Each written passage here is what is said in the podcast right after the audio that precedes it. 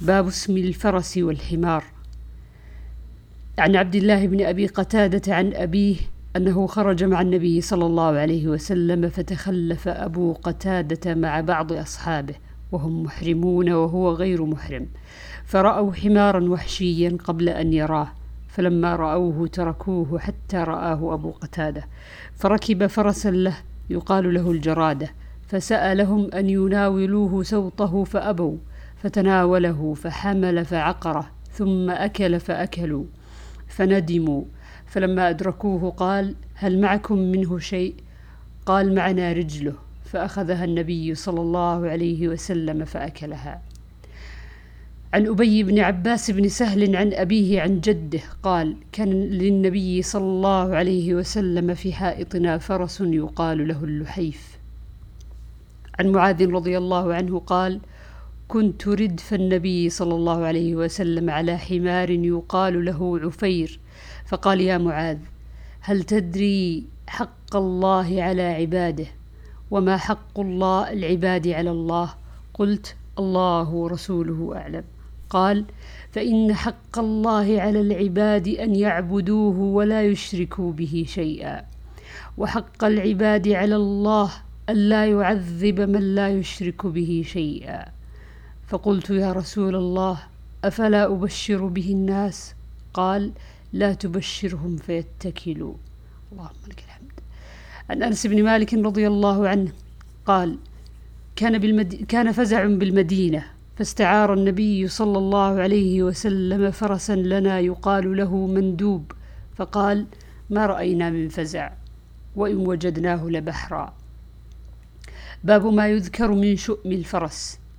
عن عبد الله بن عمر رضي الله عنهما قال سمعت النبي صلى الله عليه وسلم يقول إنما الشؤم في ثلاثة في الفرس والمرأة والدار. عن سهل بن سعد الساعدي رضي الله عنه أن رسول الله صلى الله عليه وسلم قال إن كان في شيء ففي المرأة والفرس والمسكن. باب الخيل لثلاثة وقوله تعالى والخيل والبغال والحمير لتركبوها وزينة. عن أبي هريرة رضي الله عنه أن رسول الله صلى الله عليه وسلم قال الخيل لثلاثة لثلاثة لرجل أجر ولرجل ستر وعلى رجل وزر.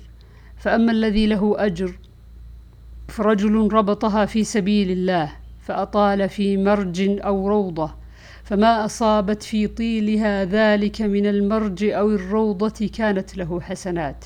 ولو أنها قطعت طيلها فاستنت شرفا أو شرفين.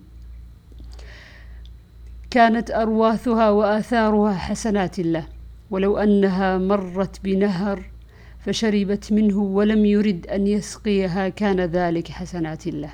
ورجل ربطها فخرا ورئاء ونواء لأهل الإسلام فهي وزر على ذلك. وسئل رسول الله صلى الله عليه وسلم عن الحمر فقال ما أنزل علي فيها إلا هذه الآية الجامعة الفاذة فمن يعمل مثقال ذرة خيرا يره ومن يعمل مثقال ذرة شرا يره. باب من ضرب دابة غيره في الغزو. عن أبي المتوكل الناجي قال أتيت جابر بن عبد الله الأنصاري فقلت له حدثني بما سمعت من رسول الله صلى الله عليه وسلم. قال سافرت معه في بعض أسفاره. قال أبو عقيل لا أدري غزوة أو عمرة. فلما أن أقبلنا قال النبي صلى الله عليه وسلم من أحب أن يتعجل إلى أهله فليعجل. قال جابر فأقبلنا وأنا على جمل لي أرمك ليس فيه شية. والناس خلفي فبين أنا كذلك إذ قام علي فقال لي النبي صلى الله عليه وسلم يا جابر استمسك. فضربه بسوطه ضربة فوثب البعير مكانه. فقال أتبيع الجمل؟ قلت نعم. فلما قدمنا المدينة ودخل النبي صلى الله عليه وسلم المسجد في طوائف أصحابه فدخلت إليه وعقلت الجمل في ناحية البلاط فقلت له هذا جملك. فخرج فجعل يطيف بالجمل ويقول الجمل جملنا. فبعث النبي صلى الله عليه وسلم أواق من ذهب فقال أعطوها جابرا. ثم قال استوفيت الثمن؟ قلت نعم. قال الثمن والجمل لك. اللهم صل وسلم على محمد. باب الركوب على الدابة الصعبة والفحولة من الخيل. وقال راشد بن سعد كان السلف يستحبون الفحولة لأنها أجرى وأجسر. عن أنس بن مالك رضي الله عنه قال كان بالمدينة فزع فاستعار النبي صلى الله عليه وسلم فرسا لأبي طلحة يقال له مندوب فركبه وقال ما رأينا من فزع وإن وجدناه لبحرا. باب سهام الفرس. عن ابن عمر رضي الله عنهما أن رسول الله صلى الله عليه وسلم جعل للفرس سهمين ولصاحبه سهما وقال مالك يسهم للخيل والبراذين منها لقوله والخيل والبغال والحمير لتركبوها وزينة ولا يسهم لأكثر من فرس. باب من قاد دابة غيره في الحرب. عن أبي إسحاق قال قال رجل للبراء بن عازب رضي الله عنهما أفررتم مع رسول الله صلى الله عليه وسلم يوم حنين؟ قال لكن رسول الله صلى الله عليه وسلم لم يفر. إن هوازن كانوا قوما رماه وإنا لما لقيناهم حملنا عليهم فانهزموا فأقبل المسلمون على الغنائم واستقبلونا بالسهام. فأما رسول الله صلى الله عليه وسلم فلم يفر.